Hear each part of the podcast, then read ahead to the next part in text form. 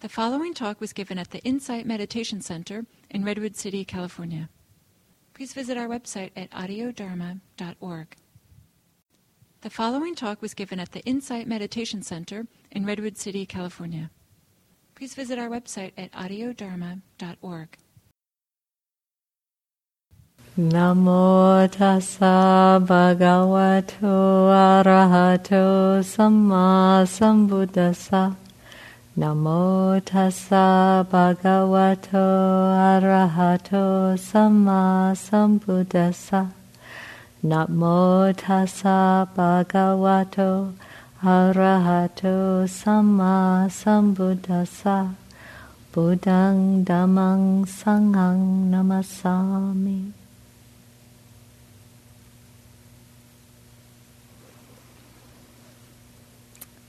So, tonight I thought I would share some reflections about one of the suttas in the middle length discourses, the Majjhima Nikaya. In particular, this the sutta called the Vatthupama Sutta. It's number seven, the simile of the cloth. So, when I study a sutta, I try to keep three questions in mind First of all, what is the essence of this teaching? And then what practice can I derive from it? Or what practice is presented here? How can I bring this into my life? And more recently, I've started to bring in another reflection, which is how can what's being taught here be used to help our world, given that we are in unprecedented times with major challenges around the world, whether we we're everywhere we look, whether we look at climate change or the issues with pollution, the degradation of our natural environment, or our social and political systems, our economic system, breaking down. Whatever we choose to look at, we can see that there are major changes needed in order for us to just sustain um, our civilization and our and our life as we know it.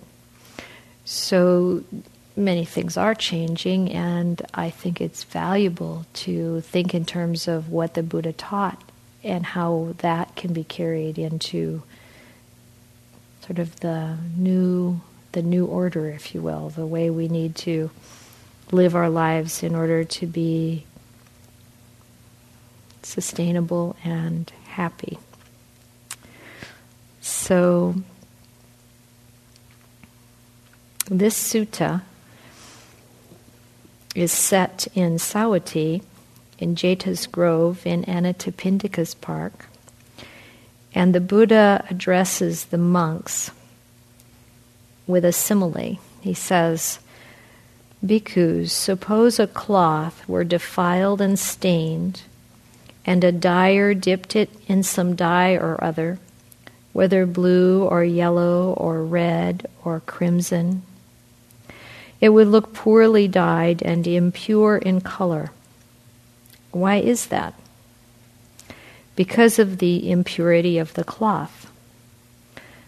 So, too, when the mind is defiled, an unhappy destination may be expected. So, an unhappy destination in this case, according to the footnote and, and in, in terms of the teachings of the Dhamma, is an unhappy rebirth in one of the lower realms. But of course, even when we look at our daily life, when we're dealing with uh, the stain of the mind, something defiling the mind, we can also see how our actions and, you know, even our demeanor brings about less than desirable results. Bhikkhus suppose a cloth were pure and bright, and a dyer dipped it in some dye or other, whether blue or yellow or red or crimson. It would look well dyed and pure in color. Why is that? Because of the purity of the cloth. So too, when the mind is undefiled, a happy de- destination may be expected. So, one of the things to consider around defilements of the mind or stains of the mind is that they aren't inherent or natural to us. Just kind of like the, the cloth, a pure cloth. The stain comes sometimes by accident. We're told in another sutta of the Buddha that the mind is luminous and the defilements come in from the outside. So, one of the translators of this sutta, Venerable Nyanaponika, calls the defilements adventitious, which means they are acquired by accident or added by chance. So, this makes it possible to practice, to, to wash them away or to clean them, to remove them. This is what makes it possible to become awake and enlightened. So let's look at what these defilements are. The Buddha lists 16 here. And there's another sutta, the next one actually, number 8, which is called effacement, which means kind of an erasing of the defilements where there are 44 listed. So if we don't find the ones that are particularly bothering us in this list, we might find them in the next sutta. But for this one, if we look at the ones that are listed here, I'm going to give a little bit more explanation of them based on Venerable Bhikkhu Bodhi's descriptions of these Pali words. The first one is actually is actually two lumped together. It's translated as covetousness and unrighteous greed. Abhijjha Visama Lobha.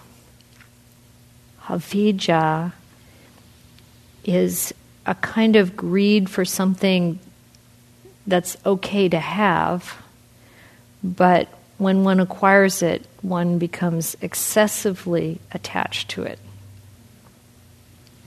You know, kind of like your iPhone, or, I mean, you probably don't know anyone who has that kind of problem, but just the thought.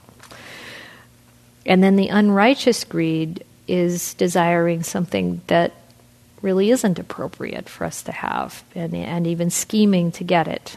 Inappropriate, as in maybe it's illegal or it belongs to someone else. The second one that the Buddha lists is ill will. The third one is anger. The Pali word is krodha, and it actually has quite a few facets. It's uh, anger, hatred, irritation, opposition, resistance, displeasure of the mind, irascibility. Now, for me, the value in understanding what these mean is that it it helps to be able to look at a range of the it's kind of like the stains you know if i want to get a stain out it's good if i know if it's a grass stain or if it's a um, tomato juice stain or whatever you know. That might be useful information. This in looking at our defilements in looking at what it is that makes us unhappy it's it makes it easier to remove them. The next one is translated as resentment, upanaha, hostility. Um, Venerable Bhikkhu Bodhi says hostility might be a better word, and in Vibhanga, in the Abhidhamma, and in the commentary, they both talk about how this comes from like a past anger or an anger that's been repeated again and again and envelops the mind. The next one is contempt. And the root meaning of this word, which is makkha, is a kind of uh, it means to smear, so it's it's like denigration. especially the denigration of someone who has previously done you a great favor or, or has been a benefactor. And then later the person looks back and says, oh, What did they do for me? I did it all myself. And I've noticed that sometimes when someone's very generous to someone, they, they may actually have some resentment later. The, the person, the receiver. So it's something to watch out for. Insolence, palasa. This is a presumption coming out, putting oneself at the same level as others who are, are more qualified so, somebody who has a little bit of understanding about a topic, holding themselves to be equal with someone who's very learned in that area. Envy, avarice, but this word macharya in Pali might be more like clinging or holding on to what one has and an unwillingness to share with others. Deceit, which is more specifically concealment, trying to conceal one's own faults or wrongdoing, hoping others won't find out.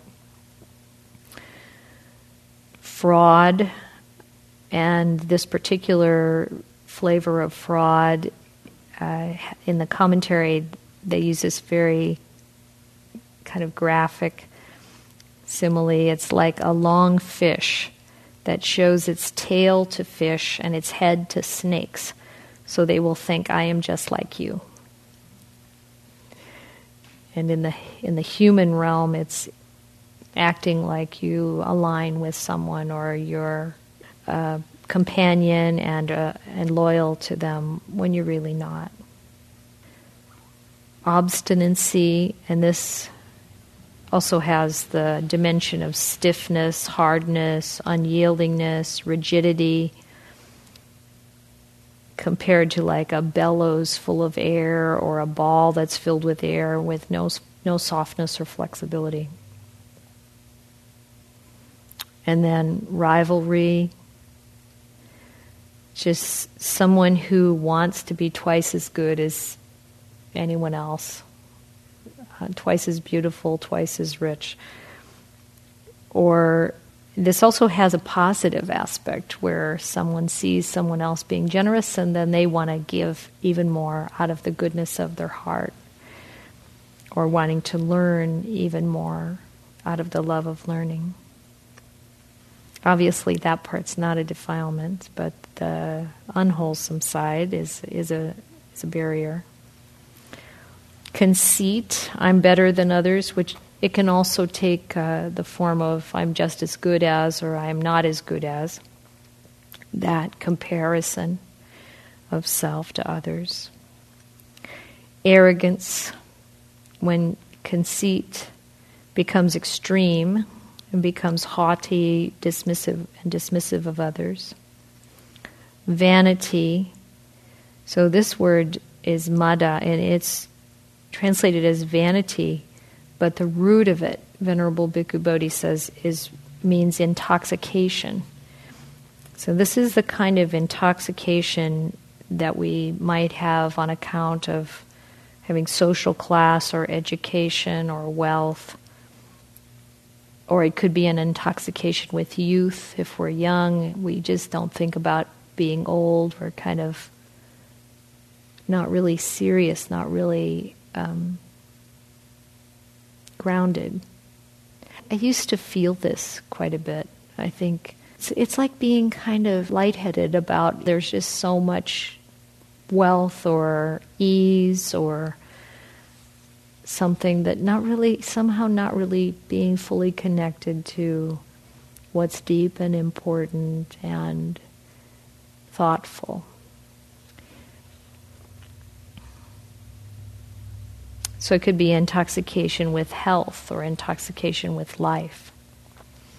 And then the next word is uh, has the same root, pamada, and it's an intensification of intoxication that allows the mind to be overrun by defilements. It's translated as negligence. It's, it's at the point where you make no effort to restrain the mind or train the mind. So that's what the Buddha lists here. And then he says, knowing that covetousness and unrighteous greed is an imperfection that defiles the mind, a bhikkhu abandons it. And, and the, the text here has ellipses. It doesn't go through every one, but that's the same form for every one. Knowing that ill will is a, is defiles the mind, a bhikkhu abandons it. So I don't know if you've ever had the experience of realizing that something's not good and then just dropping it. I have a couple of times, but it's not usually that easy, or it often isn't that easy. And so, what we're told about this passage is that we need to also see all the aspects of the path that help us to abandon some some defilement. So in terms of that idea of well what's the practice that comes out of the sutta? First of all, an honest investigation of our own tendencies and habits. And that honesty is so valuable and also a real commitment to looking. And as long one, you know, like a very, very good indication is being unhappy or not being at ease, then we can look at what, what's really there. And it's always so easy to blame the external circumstances. But if we really look, well, what is it that creates maybe something in this list in my own mind? Then we can start to look at, well, okay, now what do I do? Now, now that I see it, just seeing it and acknowledging it has a power. And then making an intention to begin to drop that begin to replace it. So if we bring in sort of the full force of the practice, what we can do is apply an effort for each occasion that we see this defilement arise. And in that effort, we can uh, replace that factor with the positive. So if it's anger, we can replace it with non anger. Now that may sound like, well, how does that work? It, it's a matter of turning the attention. What is what? What would it be like to have non anger here? Of course, with anger, there are lots of things we need to do. First thing, with anger, for example, is to recognize that it isn't beneficial. And sometimes we're encouraged to think of anger as beneficial. So that's the first step. But then to really reflect on okay, I've got these feelings of anger. What is it like to bring in non anger as a way to remedy this? And what is non anger like? And then, of course, we also get great benefit from practicing meditation and developing concentration to calm us and help to focus the mind. And then we can have the space to work with the defilements. And in that space, investigating investigating what our mental experience is, what our feeling experience is, with insight. And the wisdom that arises from that causes eventually causes those defilements to be cut off completely. But in the meantime, partially eroded over time. So he says when a bhikkhu knows that covetousness and unrighteous greed is an imperfection that defiles the mind and has abandoned it, when a bhikkhu knows that, has known, has known that ill will is an imperfection that defiles the mind and has abandoned it, and so forth. Then he requires perfect confidence in the Buddha. Thus, this is going to sound familiar because we chanted it earlier.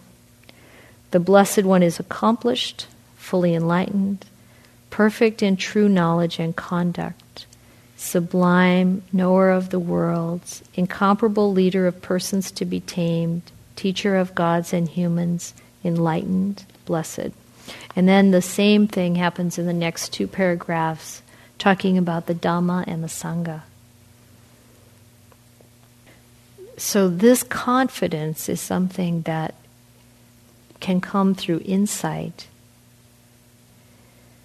But I think it also can come through the investigation. And as we reflect on these qualities, how do we see them? Does that come through as authentic to us?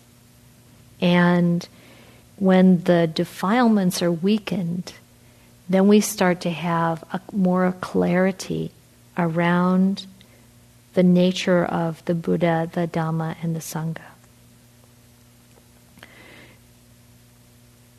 Then the Buddha says when one has given up, expelled, released, abandoned, and relinquished these imperfections of the mind in part.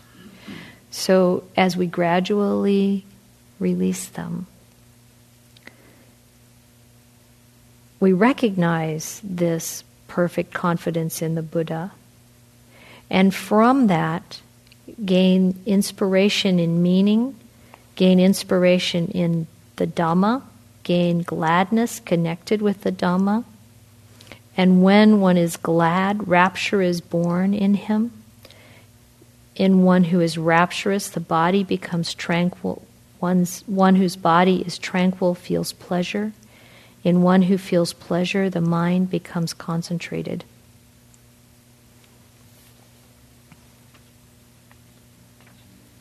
So this passage is kind of challenging, and when Venerable Bhikkhu Bodhi taught about this, he said that there's there's two words here, Atthaveda, and Attha in Pali, Attha is what's translated as gains inspiration in the meaning. He says this is a really rich word. And on the one hand, it means meaning, but it also means goal, purpose. And he said the goal of the Buddha's path reflects back on our life and gives meaning and purpose to our life. This reminds me of something that happened for me early in my in my pursuit uh, on the spiritual path. I was at a lecture of really one of my first spiritual teachers, and she was talking to a large group of people. And she said, So, what is the purpose of your life? And it was something that I was really grappling with. Like, why am I here? What am I supposed to do? what's the gift I'm supposed to give, that kind of thing. And she kind of had us hanging there for a minute, and then she said, There's only one purpose. There's one purpose to human life. And it's to be, it's to awaken. So that's what this is saying. The goal of the practice, the goal of the path, is that full liberation and awakening, that freedom from suffering, that freedom from these stains in the mind. And Bhikkhu Bodhi said, as one reflects on one's abandoning of the defilements and one's confidence in the Buddha, then this inspiration comes. It, and this inspiration, this, this inspiration of the goal. It says it's something which is permeating and pervading our life right now with its own brilliance, with its own luminosity. And then the second word, Veda, is also rich in meaning. And on the one hand, it is to know, and on the other hand, suggests to feel. So he said it's a feeling imbued with knowledge, or knowledge permeated and pervaded by feeling. It's a joyous inspiration that comes through knowledge and feeling that arises by penetrating the Buddha's teachings. So it's like so many things. The, the deeper we go into the teachings and we gain more and more understanding and more and more insight, it fuels and inspires and encourages us. Encourages us. So it's it's like an upward spiral carrying us further. This aspect of joy is made more explicit by the next phrase, where, it, where it's translated, one gains gladness connected to the Dhamma. He said, This is a great gladness or joy that comes from reaching the final goal for human existence for all of time. And when I first heard him say that, I thought, wow, that is pretty profound. And we must never think that that awakening is far away, that reaching that goal of human existence for all of time, it's right here. That's what the teachers say, uh, tell us. It's right here. This is the starting point for a process that develops this gladness. As it intensifies, it becomes rapture, or in Pali, piti, a joy so strong, so concentrated that it floods the whole body, the whole mind, uplifting them, permeating them, just as a water floods the whole countryside. It has an exciting, exhilarating quality. It is wonderful compared to our insipid, flat states of mind. But from the perspective of wisdom, the higher perspective, this state is defective. So we must cultivate it, bring it to a peak of development, and then detach from it and let it settle down until it is replaced by tranquility. Rapture gives rise to tranquility, first in the mind and then in the body. As the body becomes tranquil, then pleasure or happiness becomes prominent. Pleasure or happiness is different from rapture, it is quieter, calmer, just the feeling of sheer pleasure and happiness. This happiness pervades, the mind becomes concentrated. This is samadhi. So he's describing really what we see as the jhanas, the, the description of the jhanas and moving through at least the first two.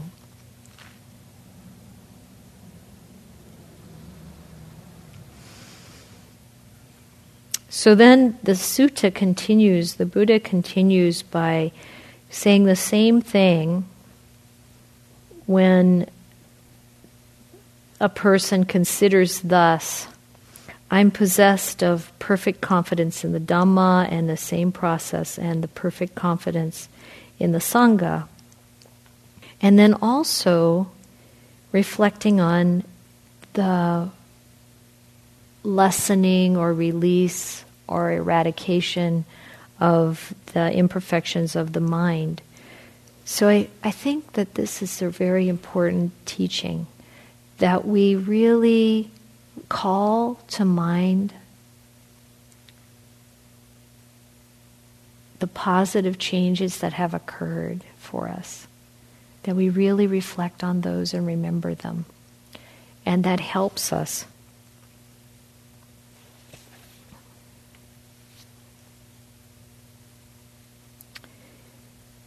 Then the Buddha talks about this if a, if a person of such virtue, of such a state of concentration, and of such wisdom,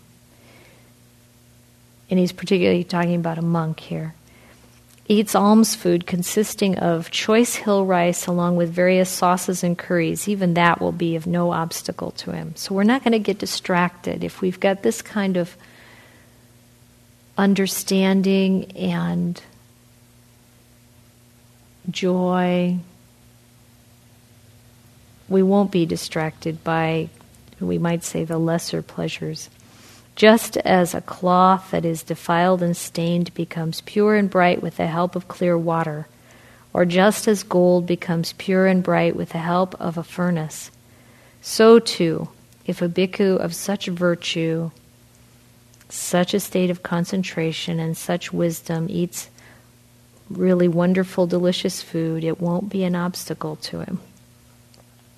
He abides pervading one quarter with a mind imbued with loving kindness, likewise the second, likewise the third, likewise the fourth. So above, below, around, and everywhere, and to all as to himself. He abides pervading the all encompassing world with a mind imbued with loving kindness, abundant, exalted, immeasurable, without hostility, and without ill will. How many of you are familiar with this part of the, the text? Have you ever heard that before? Yeah? Everybody? No? So, this is a description of the first of what is called the Brahma Viharas. There are four of divine abidings loving kindness. And then the next one is compassion. Then appreciative joy, which is a joy for the well being and the, the good fortune of others. And the fourth one is equanimity.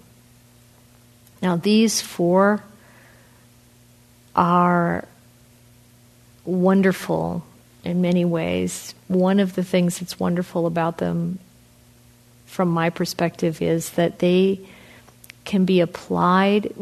One of them is always applicable, whatever situation we're in.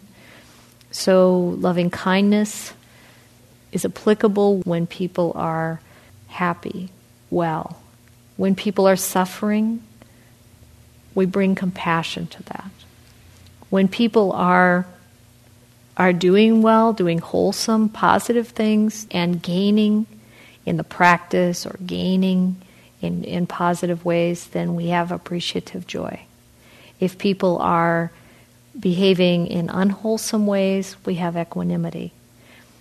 But in any case, there's a way to abide in such a divine state of peace, no matter what. So it's helpful to recognize when we're not abiding in such a divine state of peace that we could, we can decide to, if we see how to apply it.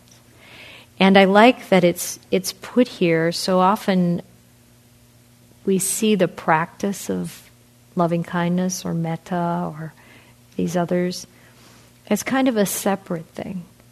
But here it's embedded in a sequence of development.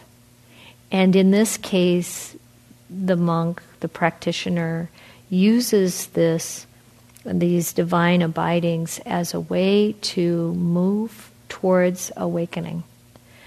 So in this case, that resting in loving kindness, compassion, appreciative joy, or equanimity can be used as a way to focus the mind and develop concentration. And then apply insight. So the next paragraph, or it's actually one sentence, and it's packed with meaning. It says, He understands thus there is this there is the inferior, there is the superior, and beyond there is an escape from this whole field of perception. So, in Venerable Bhikkhu Bodhi's teachings, he said the commentary is really helpful here because it describes what this means. There is this. When the monk is abiding in a state of peacefulness in one of these divine abodes, and then comes out of that state, comes to con- concentration, and then comes out of that concentration and reflects with wisdom, investigates what was present there. And what was present there was the five aggregates, what, what we think makes up who we are. The body was there, feeling was there, perception, mental activity or mental formations, and sense consciousness. In the reflection, we're told there's a realization that these are impermanent. They're compounded, they're temporary, so attaching to them results in suffering. And they're not self. So taking those three characteristics and recognizing the nature of that. So that's what's meant by there is this. And that investigation is really revealing the first and second noble truth. The first noble truth, there is suffering. That suffering comes from being attached to something impermanent. So these Brahma Viharas, these states of great peace and bliss, and the concentration, that's an impermanent state. So we see the first noble truth and the second noble truth of attachment to such things as being the root of suffering. That's the inferior. And then they say the superior comes with the third and fourth noble truth. Then we have the cessation of that suffering by letting go and the path that leads to the escape through the Noble Eightfold Path. So, what we're seeing in this sutta is all the different pieces that help us awaken. When he knows and sees thus, his mind is liberated from the taint of sensual desire, from the taint of being, and from the taint of ignorance.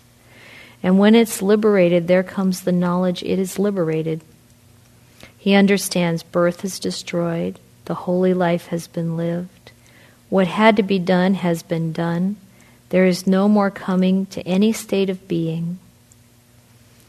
Bhikkhus, this bhikkhu is called one bathed with the inner bathing. Now, he said this because there was someone present a Brahmin who did this practice of bathing in the river and, and the, had the belief that the bathing would wash away the defilements. It's kind of um, perfect that he used this simile of the stained cloth.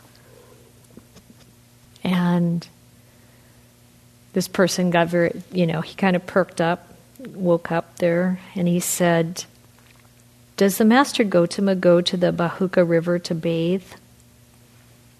And the Buddha says, Why, Brahman, go to the Bahuka River? What can the Bahuka River do? Well, Master Gotama, the Bahuka River is held by many to give liberation. It's held by many to give merit, and many wash away their evil actions in the Bahuka River. And then the Blessed One addressed the Brahman whose name was Sundarika Bharadvaja, in stanzas.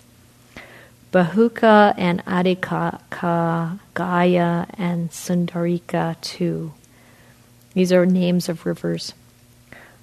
Payaga and Sarasati and the stream Bahumati. A fool may there forever bathe, yet will not purify dark deeds. What can the Sundarika bring to pass? what the payaga, what the bahuka. They cannot purify an evildoer, a man who has done cruel and brutal deeds. One pure in heart has evermore the feast of spring, the holy day. One fair in act, one pure in heart, brings his virtue to perfection. It's here, Brahman, that you should bathe, to make yourself a refuge for all beings. So, from my perspective, that's the most beautiful way I could think of helping our world, being a refuge for all beings. And it comes through the practice that he's describing. to purify the mind bit by bit through our effort, through our intention, through our commitment. He says, If you speak no falsehood, nor work harm for living beings, nor take what is offered not, with faith and free from avarice, what need for you to go to Gaya? For any well will be your Gaya. And then we see the standard response. When this was said, the Brahman Sundarika Bharadvaja said, Magnificent Master Gotama, magnificent Master Gotama. Master Gotama has made the Dhamma clear in many ways, as though he were turning upright what had been overthrown, revealing what was hidden, showing the way to one who was lost, or holding up a lamp in the dark for those with eyesight to see forms. I go to Master Gotama for refuge, and to the Dhamma and to the Sangha of bhikkhus. I would receive the going forth under Master Gotama. I would receive the full admission. And the Brahman Sundarika Bharadvaja received the going forth under the Blessed One, and he received the full admission. And soon, not longer after his full admission, dwelling alone, withdrawn, diligent, ardent, and resolute, the Venerable Bharadvaja, by realizing for himself with direct knowledge, here and now entered upon and abided in the supreme goal of the holy life, for the sake of which clansmen rightly go forth from the home life into homelessness. He directly knew birth is destroyed, the holy life has been lived, what had to be done has been done. There is no more coming to any state of being. And the Venerable Bharadvaja became one of the Arahants.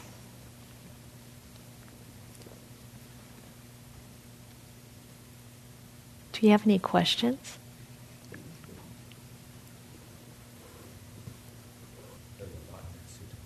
It is packed. It is packed. Excellent talk. Hmm.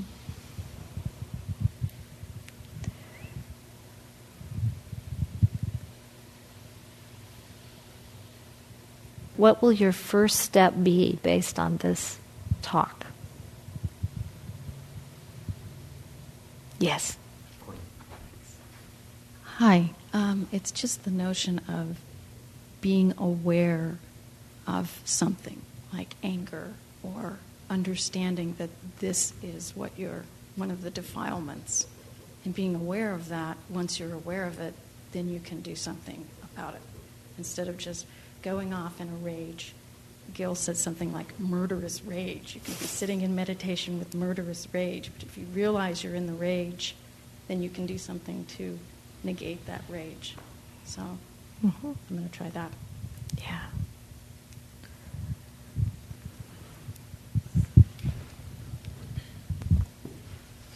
I guess some of what you talked about made me think of um, that anger and um, there's an anger I think that can be like what you elaborated on the sort of separation and irritation and hostility. And then I think, in my experience, there can be anger that is um,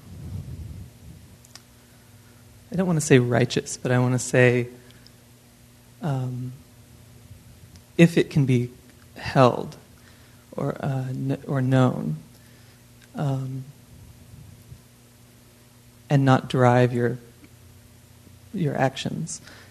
In my experience, it's been able to sort of change my actions to bring more compassion or bring um, energy for what is an appropriate response to maybe ill treatment or something that may, may be genuinely uh, harmful in the world.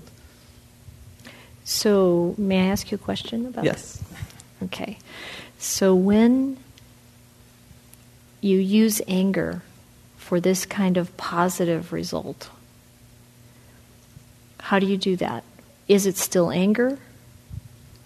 How do you ensure that this is moving in a positive direction.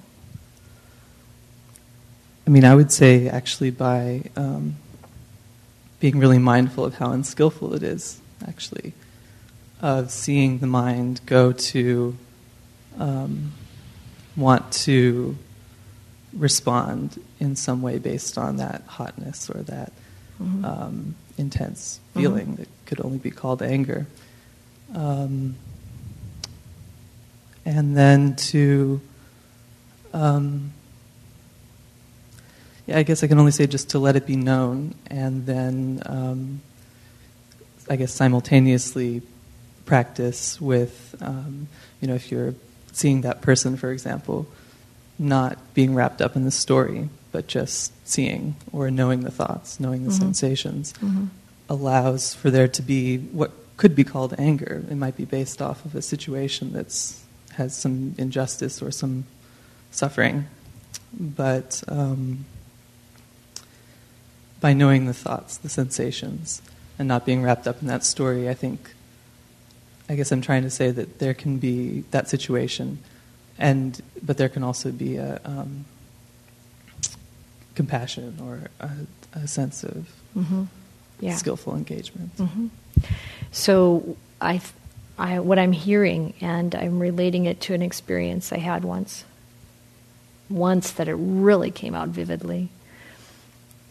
Is that what, what I think you're talking about is being mindful with this emotional experience of anger that brings up a lot of energy. And in that mindfulness, because because of the mindfulness, it's it's like you can watch this happening. You feel it, you watch it, but you're not in it. And you're not driven by it. I think that's what I heard you say. It's not pushing your actions. And you can make decisions about what you do with that energy.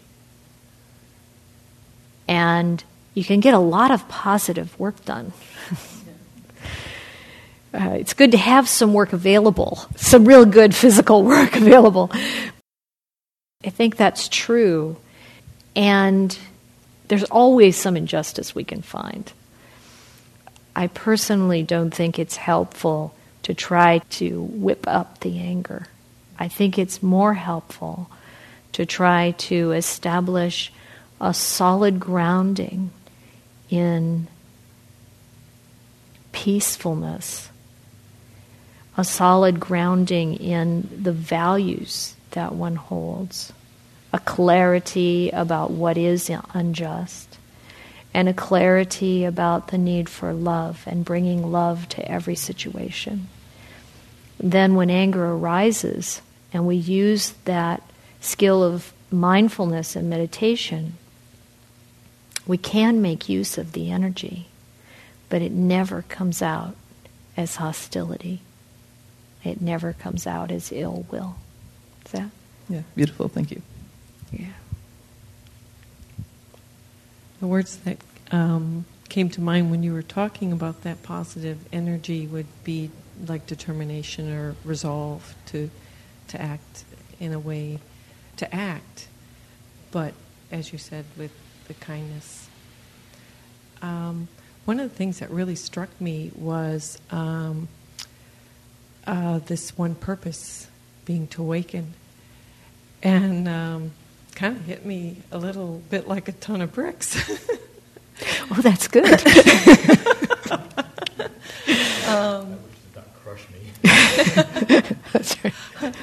or with the idea that without really attaching to doing a particular thing. Mm. That as uh, events or things present themselves to you in your everyday life, that you can act in a very skillful way and make a contribution at a return. I mean, it just seems. Um, I guess I've been searching for that one thing I'm supposed to do, maybe much like yourself. and it was like, oh, you know, I could not be, you know, maybe um, uh, in the search for um, bright livelihood or or some meaning, meaningful work, and it it may just turn out to be in our everyday actions. And Yes, and that's not to make it mundane or to reduce its importance, but to actually see that as these opportunities come into our path, that we can choose what's going to help us awaken. Mm-hmm. And using that as the pole star. Mm-hmm. And knowing then that even some of the most undesirable circumstances can be the most beneficial. So it's a wonderful guide. And I also later really, when I look back, I see how I was then, uh, what I was searching for. I mean, I, I don't want to be too harsh on myself because I think that's a pit, that's a serious pitfall that we can we can get caught in. But it was kind of self-centered. You know, what am I? but instead to really recognize that this this awakening is impersonal. And that's what we all have as our opportunity. This is a benefit to all beings. And we're not separate. So when I think about, well, how does this practice that's described in this sutta impact, influence, benefit the world? We're not separate. Our thoughts impact the world. Our actions, our speech, it has an influence on others. The more we can cleanse the stains out of the cloth of the mind, I think the more influence it has because it's clear, pure.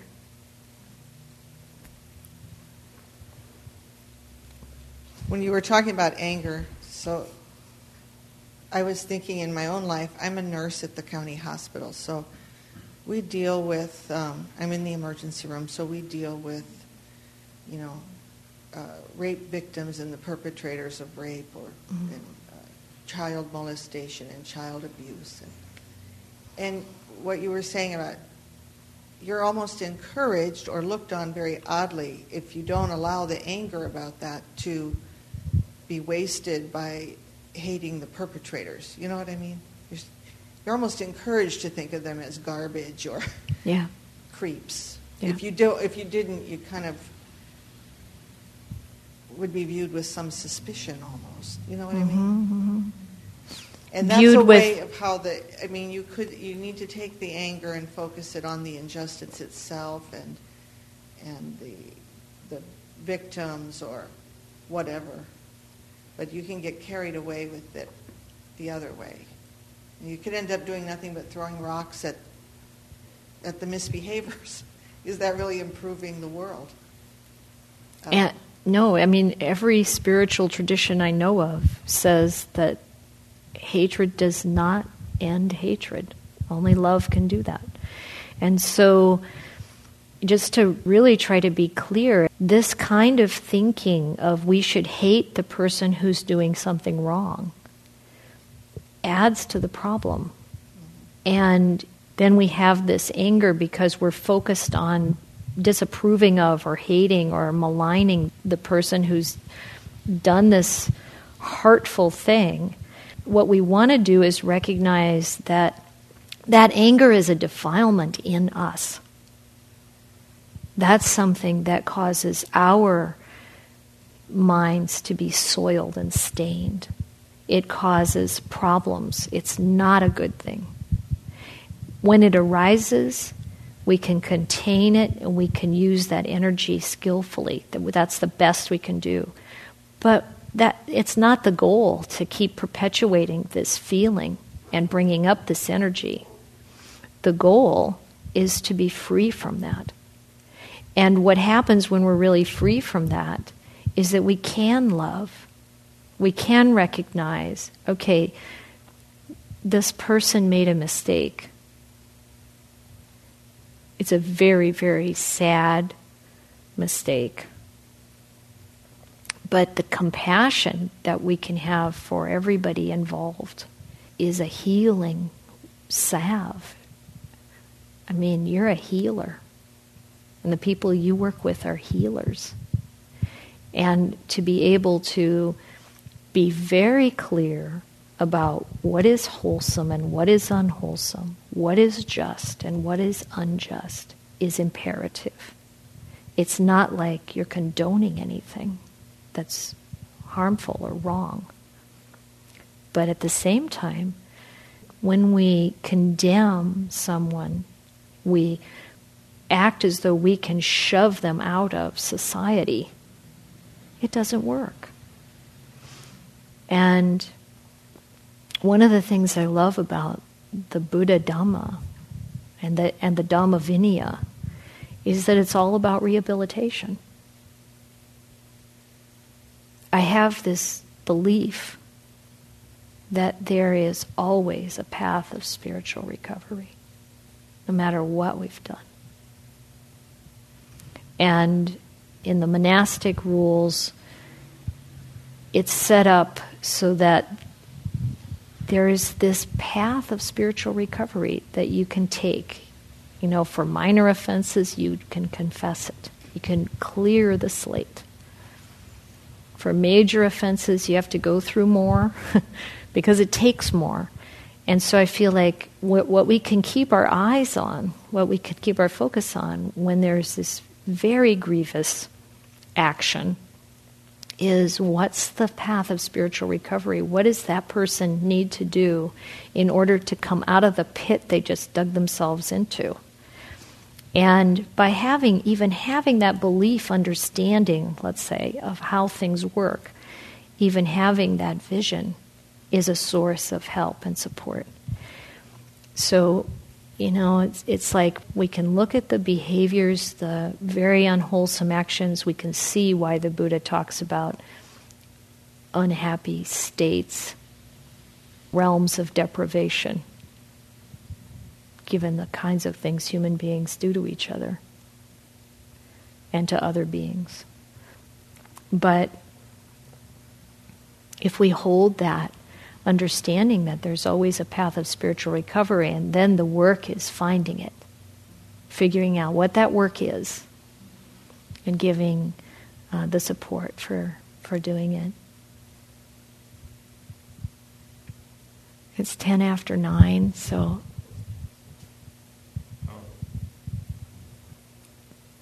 I just wanted to say there's an example in the, in the uh, canon about Angulimala. Yes.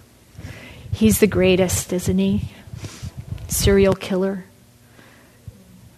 who who wakes up and changes course. Completely changes course. And uh, one time, Ajahn Sucitto, who was the abbot at Chithurst Monastery in England, where I was living at the time, said, Angulimala must have had a great heart because your heart would have to be so vast to hold all of that. And it helped me think about how we can recover from the things we've done instead of beating ourselves up over and over again to expand our hearts to hold all of that in it.